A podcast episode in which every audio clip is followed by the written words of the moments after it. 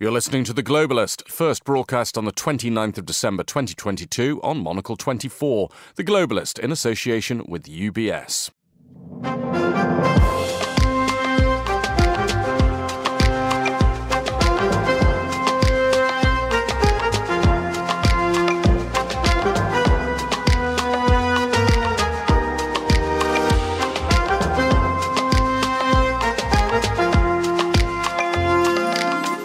Live from London, this is The Globalist. I'm Guy De Launey. Coming up, China unlocked as Beijing finally lifts COVID restrictions, but at what cost? The rates of vaccination in China, while on the face of it are high, they still lag behind, particularly when you look at people over 60. That's just not adequate protection. Also, Brazil's bracing for trouble as Lula's inauguration day approaches. We'll be looking at the security concerns. Plus, we'll be rummaging through the morning's front pages and getting a roundup of the latest tech news. That's all ahead on The Globalist, live from London.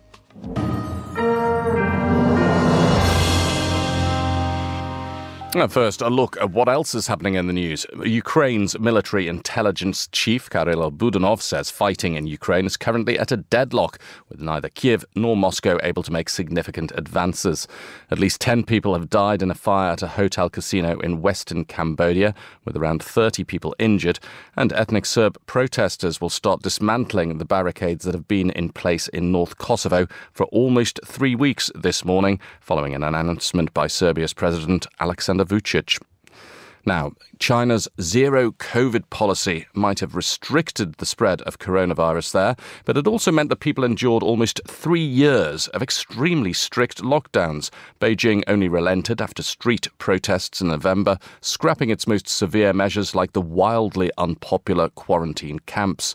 Now it says it'll reopen its borders next month, not just allowing foreign visitors in, but enabling Chinese citizens to travel from a country where COVID is currently raging. To say that other countries are nervous would be an understatement. The US is considering restrictions on arrivals from China, and Japan, India, and Malaysia are among the countries which have already announced their own measures. Well, joining me now here in the studio is David Schlesinger, an independent advisor and commentator on media, journalism, and China. Now, David, you know, I've said the world is a bit nervous about this. Is the world right to be nervous?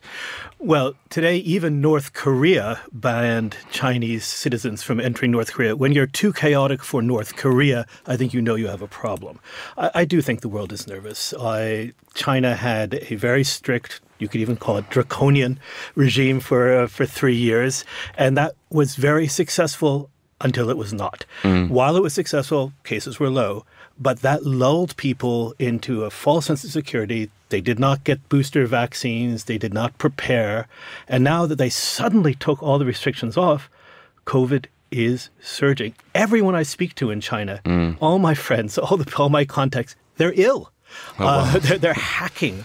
It is really scary. Young people, middle-aged people. It's a, it's everywhere. And uh, look, we've got three years of pent up demand for plane tickets within China, not only domestic travel, but foreign mm-hmm. travel. And we just don't know what will happen as COVID races through a country of 1.4 billion people. You, it's very likely that you could have new variants come out the last thing the world needs is a new variant racing through and sending us back two years to a world of lockdowns and masks again. I, I, I think the world is right to be nervous. China's uh, attitude towards releasing information about the virus and the prevalence of it in China has been notoriously opaque. I suspect it's no more transparent now. So, how are we able to assess from our vantage point outside China what's actually happening now?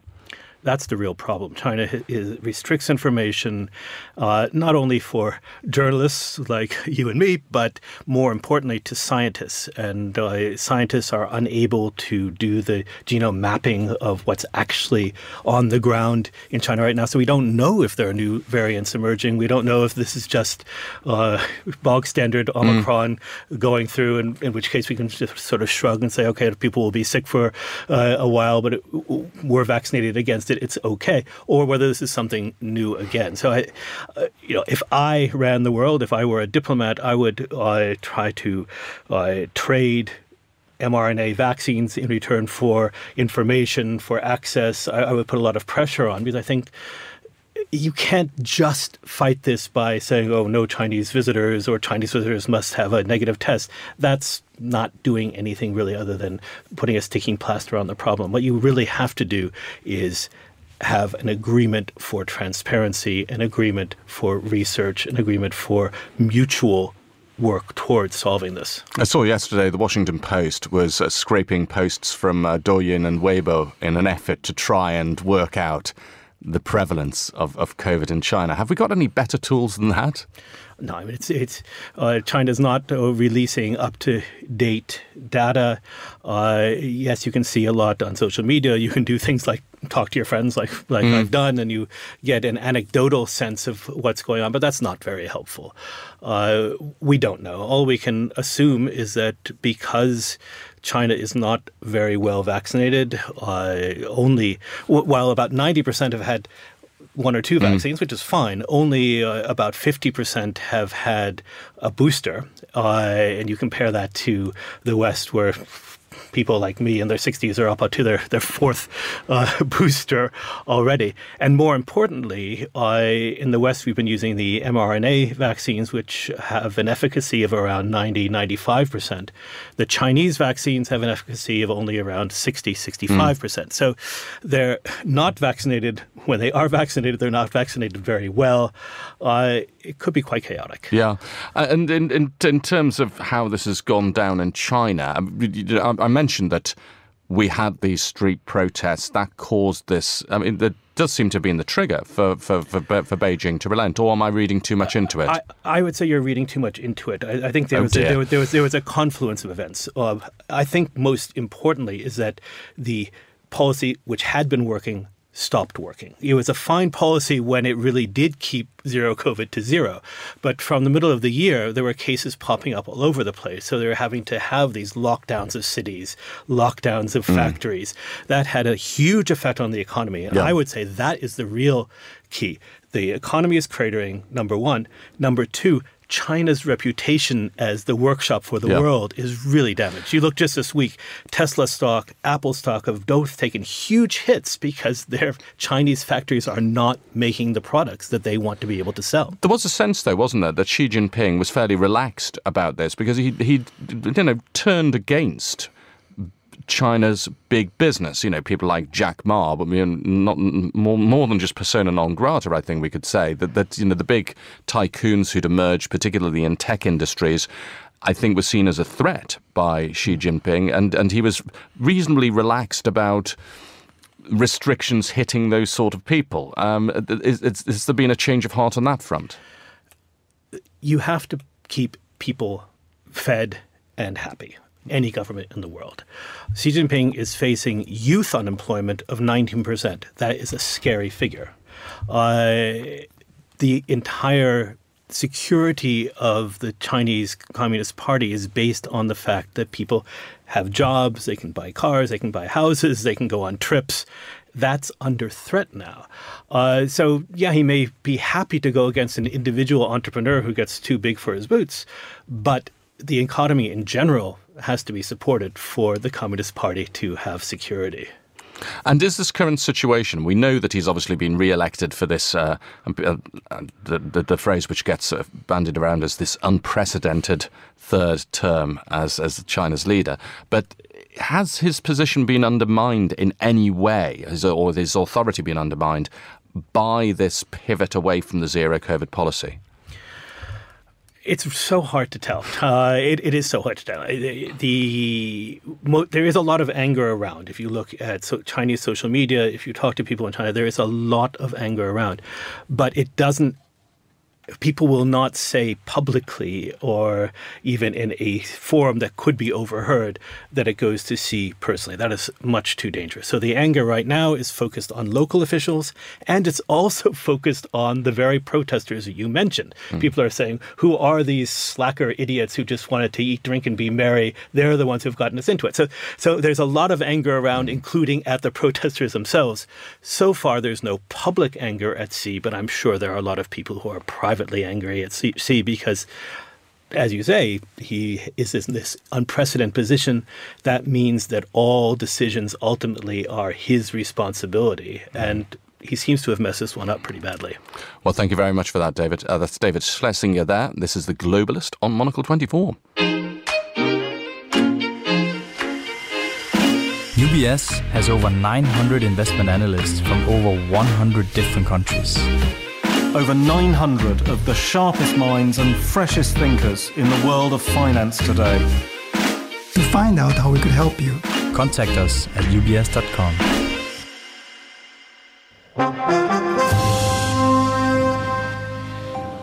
You're listening to The Globalist on Monocle 24, live from Studio One at Midori House here in London. It's 7.10 in the morning, and I'm Guy De Launey. Now, a controversial president is voted out of office, but he's reluctant to relinquish power. His supporters make wild claims about a stolen election and call for military intervention. That's not a summation of the US two years ago, but a reflection of what's happening in Brazil right now. Luiz Lula da Silva will be sworn in as president on Sunday, but the outgoing head of state, Jair Bolsonaro, has yet to confirm that he'll participate in the inauguration ceremony. Meanwhile, Bolsonaro's more fanatical supporters have been taking to the streets, calling for a military coup to save Brazil, as they put it. So, is there any danger of a Brazilian rerun of the 6th of January insurrection that we saw in the US? I'm joined now by Fiona Macaulay, the Professor of Gender, Peace and Development at the University of Bradford. Welcome back to The Globalist, Fiona. Um, now, these protests that we've been seeing in Brazil, not just this week, but in previous weeks, how well do they reflect pro Bolsonaro sentiment in Brazil, do you think? I think they represent the most radical elements of it. I think that the majority of people who voted for Bolsonaro and were disappointed at the fact he was defeated have, have essentially accepted the fact that there will be a transition of power and that Lula will take office. But this radical rump have been causing a great deal of uh, of problems. The, first of all, there was a, a, a truckers' blockade of highways across the country, and then informal camps were set up outside uh, military barracks, and at the moment there's one outside the army HQ um, in Brasilia.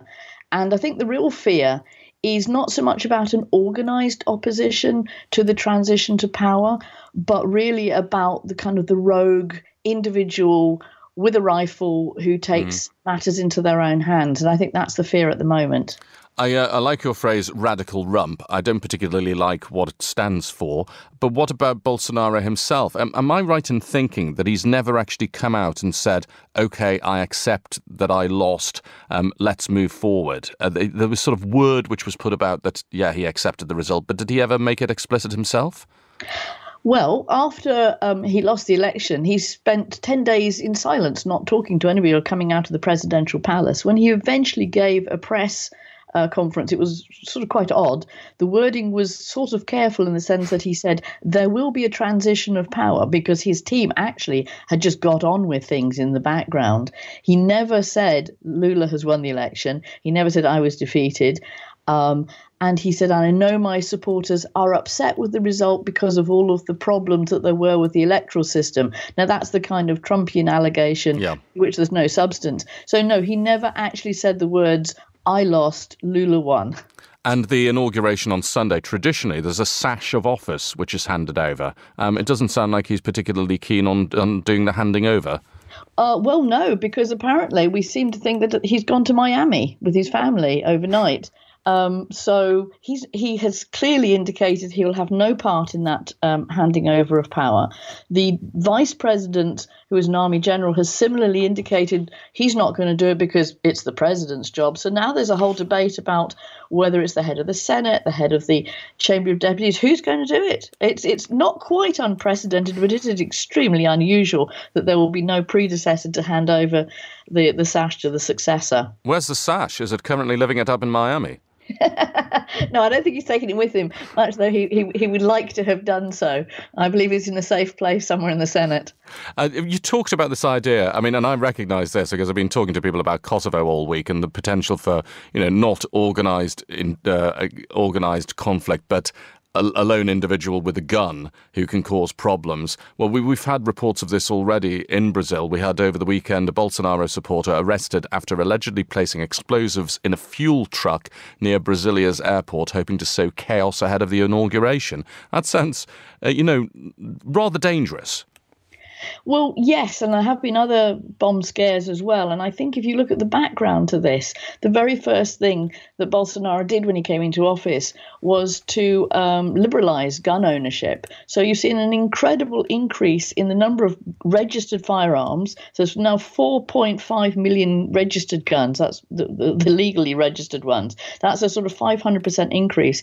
Similarly, there's been a huge boom in what they call registered collectors, marksmen, and hunters and that also is up 500% to around 700,000 people. And many of those folk are very pro Bolsonaro. Mm. They are the ones with the guns and with motivation and ideological motivation to do something. Because the people who are camped out on the streets still protesting and asking for the army to intervene genuinely believe that Brazil is under a sort of existential threat from communism, from godlessness, and so forth.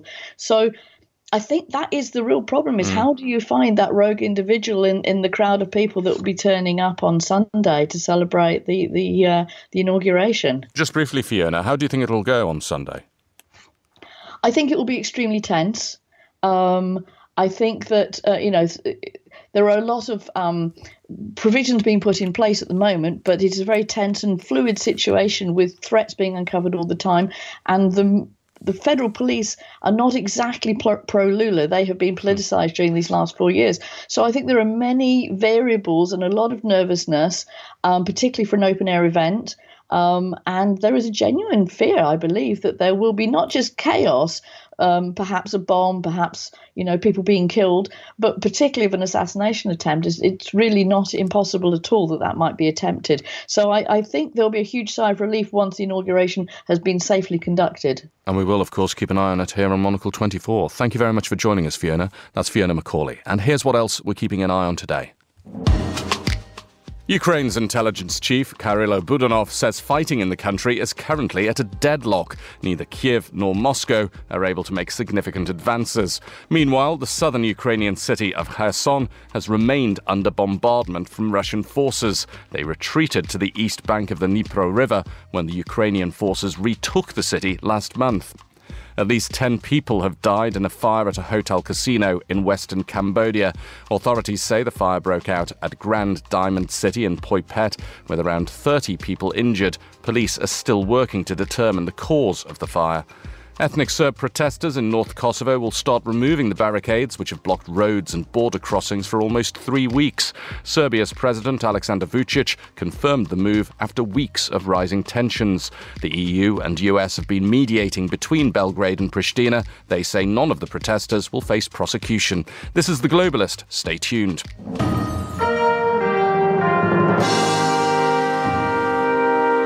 And it's 7.18 in the morning here in London. I'm Guy De Launey. But now let's have a flick through some of the day's newspapers with Latika Bourke, the journalist with the Sydney Morning Herald and The Age here in London. Latika is right here in Studio 1 Midori House. Welcome to The Globalist, Latika. It's great to see you, Guy. And, uh, OK, we're having a virtual flick through. There's no rustling. I, I, I, no miss, I miss the papers today. to rustle, but, you know, I don't know. Cue sound effect. It doesn't really work. No, yeah. no Foley artists here, I'm afraid. But we, we do have, I, I love this, uh, this, this headline for the first story that you've got in The Guardian. Uh, number 10, concerned MPs engaged in sex and heavy drinking on trips abroad. You know, this is a really interesting story. It's been bubbling away for a few weeks now, uh, amid reporting across from the lobby here in the UK that a lot of these APPG, so that's all parliamentary uh, friendship groups, are getting given what are essentially junkets, junkets guy. Yeah. Uh, they go to countries, some are countries, some are more concerning countries, shall we say. Right and they're plied with alcohol. They stay up late, they party, they perhaps engage in behaviour they might not otherwise engage in at home.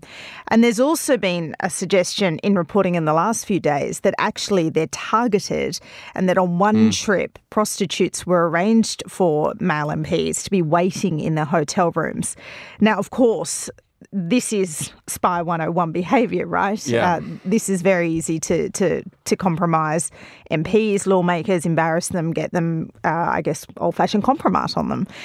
Uh, and finally, what's really interesting is that these stories have been going on for weeks and weeks, and it's only yesterday, uh, in the very quiet holiday period, that Number 10 um, issues a statement on behalf of Rishi Sunak saying he's very concerned about some of these reports, and he's given a little reprimand to MPs saying the, Hmm. the Prime Minister expects the MPs to be working very hard in the national interest. A lot of us more cynical types who've, who've seen, you know, MPs on junkets would say, well, no, I expect this behaviour absolutely to, to, to go ahead. you know, but that doesn't mean that it's, of course, right. It's not how we should be having our parliamentary representatives representing the, the United Kingdom. I think the worrying thing here is that nobody has gotten to these MPs before they go on junket number one, because normally, uh, certainly in Australia, MPs and ministers are told by our security agencies very clearly up front here's how you behave in countries of concern or that may have hostile intent. Here's what they will try and do first and foremost, and here's how you spot it and avoid it. Uh, and, uh, you know, I've had conversations on the private with ministers who who say they don't take phones to countries like China, they don't do anything in their hotel rooms, they don't talk to anybody, they don't hold phone calls. Eh, There is no way they are giving anything away um, when they're in the supposedly private quarters. Unbelievable. Anyway, uh, that's uh, well, I say it's unbelievable. It's it's depressingly believable in uh, many respects, isn't it? But uh, let's move on to uh, to Australia because you are, after all, the the correspondent here in the UK for the great Australian newspapers that you write for, and uh, Australia's floating the idea of dropping. This is from the competition, isn't it, Latika? In the, Yes. Austra- in the The- Australian, is that Yes. allowed? this this is broken by a, a very good friend of mine, Ben Packham, an excellent journalist actually, but he does work for my rival newspaper, The Australian. Nevertheless, uh, he has broken a very very important and interesting story here. He's done an interview with the Australian Trade Minister Don Farrell. And Mr. Farrell has told him that Australia is open to dropping these WTO cases that Australia has brought against China. Uh, and these cases were brought after China unilaterally slapped tariffs on Australian producers in a tit for tat or punishment uh, for Australia going out very early and calling for an inquiry into the origins of COVID 19, something China took great exception to and punished Australia for and is still punishing Australia for. This follows a big breakthrough in the relationship last week when China invited Australia's foreign minister to visit Beijing. It was the first visit of a foreign minister in five years. And the relationship between Australia and uh, China under the last government, a conservative government, had really deteriorated to the point where they didn't even have the Chinese ambassador's phone number in Australia when they needed to inform him of something important. There was no dialogue on any level. What's also really interesting is that the Prime Minister was asked about this uh, today, and he has not denied that Australia might keep this option open. And he has also berated the former government, saying, This is uh, me, how a mature government acts, and uh, this is all the result of the last government. This is a really extraordinary and important shift in Australia relations, and uh, many perceive Australia to be on the front line with China. How did it, it, it what, what sort of impact did it have that that cooling of relations? Because obviously the commodities boom had really benefited Australia in a big way, uh, but, but but when uh, China imposed this this this you know ice age in relations between between the two. How much of an impact did it really have in Australia? Because I didn't really notice it being particularly, you know, impactful. That's because Australia is uh, experiencing an iron ore boom. It's also experiencing a gas boom, and uh, it's got a huge lithium boom coming around the corner. So our Lithium commodity. can go boom if you're not careful. Indeed. Our commodities keep our economy in very good shape and did so during the pandemic. But nevertheless, of course, this was a hit to specific producers. The question is if these markets are opened back up, how reliable Australian producers will see the Chinese market. China could have done itself some damage here. Of course, the trade will, will resume, but will there be that level of trust between producers and their Chinese counterparts? Not so sure. And finally, uh, Latika, we've got this, uh, I, I, suppose, grim news. I mean, they've, they've, got a nice picture here in the Times of a, a, mother and child on a beach with beach huts behind them and looking happy to be in the sun. But the headline UK weather 2022 was Britain's warmest year on record. Rather concerning.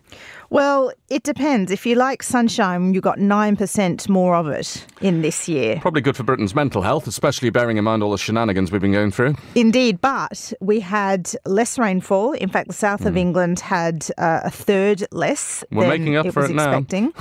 we are, but even the cold start to December, mm. and it's been a really freak cold start, has not been enough to take down the average temperature. And the Met Office said yesterday that the calculations are now at the point, and we're still a couple of days from the end of the year, that the average temperature will this year exceed 9.88 degrees. That was the highest average set in 2014.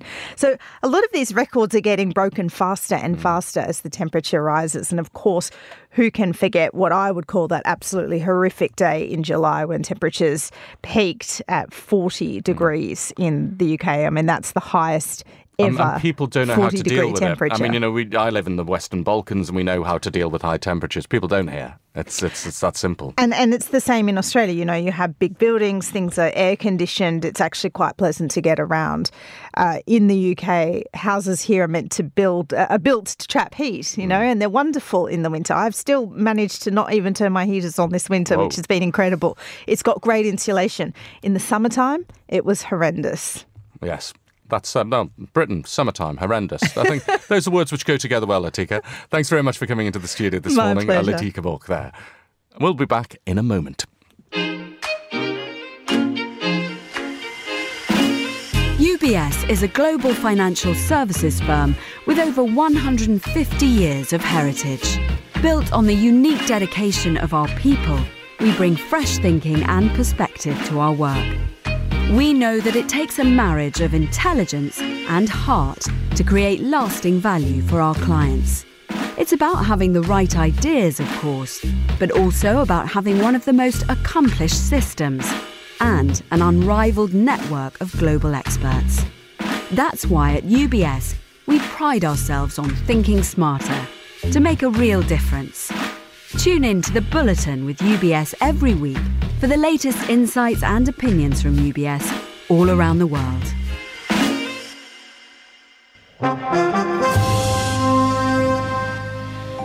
Welcome back to The Globalist on Monocle 24, 7.27 in the morning here in London. And that's time to get the latest tech news with Josh Cowls.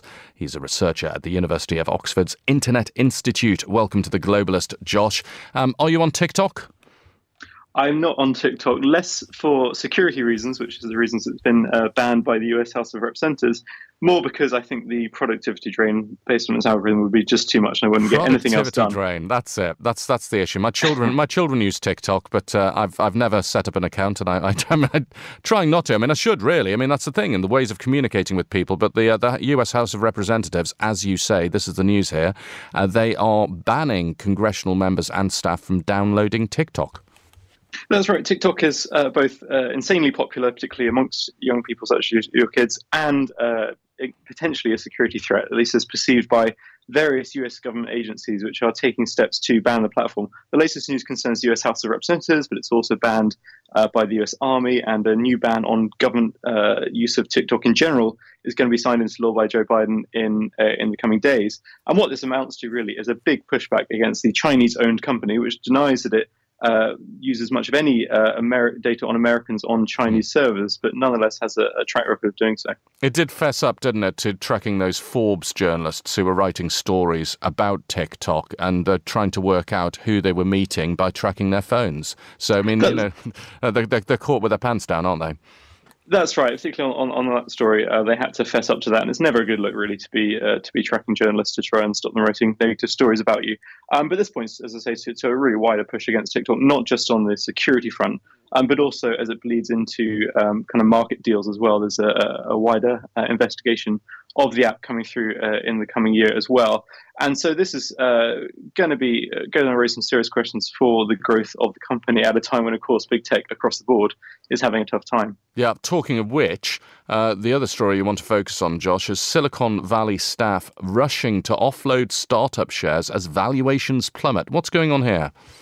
That's right. So, uh, employees of both big tech companies um, like Meta, as well as uh, the smaller tech, uh, tech, companies, have been being laid off in their droves in, in recent months and years, uh, recent months, as uh, users, uh, as share prices, excuse me, continue to dwindle. The problem for this is that a lot of these employees are paid in stocks mm. as well as salary which means that as soon as they uh, get laid off, they have uh, just a short amount of time to actually vest their shares. This is creating, ironically, a bit of a, a, vicious cycle because in the industry now, uh, valuations of these companies are taking down because these stocks are being sold. So it's creating a bit of a vicious cycle in the industry, which I think may also continue into the new year. So they literally have uh, they have to sell off these shares. They're not allowed to keep hold of them and say, okay, I, I may not work at the company anymore, but I still have a stake in it. Well, it varies by company, but I think some of them are trying to get rid of them now, fearing a global uh, rout of stocks. I think they have a, they do have a time limit, sometimes 60 days, uh, to do so. So these private, these are these are non-floated companies. So these private uh, yeah. company stocks are being sold on on sort of secondary markets, who are reporting a massive increase in interest in selling them and uh, consequently a massive decrease in the actual value of the stocks and, themselves. And what's that doing for the sort of venture capital, uh, the, the, the mood music within within that community? Because uh, they're presumably seeing the value of their shares plummet. That's right. It's contributing to a, a wider sell-off in tech and a real tightening of credit at a time when money is becoming increasingly uh, more expensive, um, particularly for these wild bets which we've seen being taken by massive VC firms over the last couple of decades, which have turned into incredible returns in the case of things like Facebook and, and others.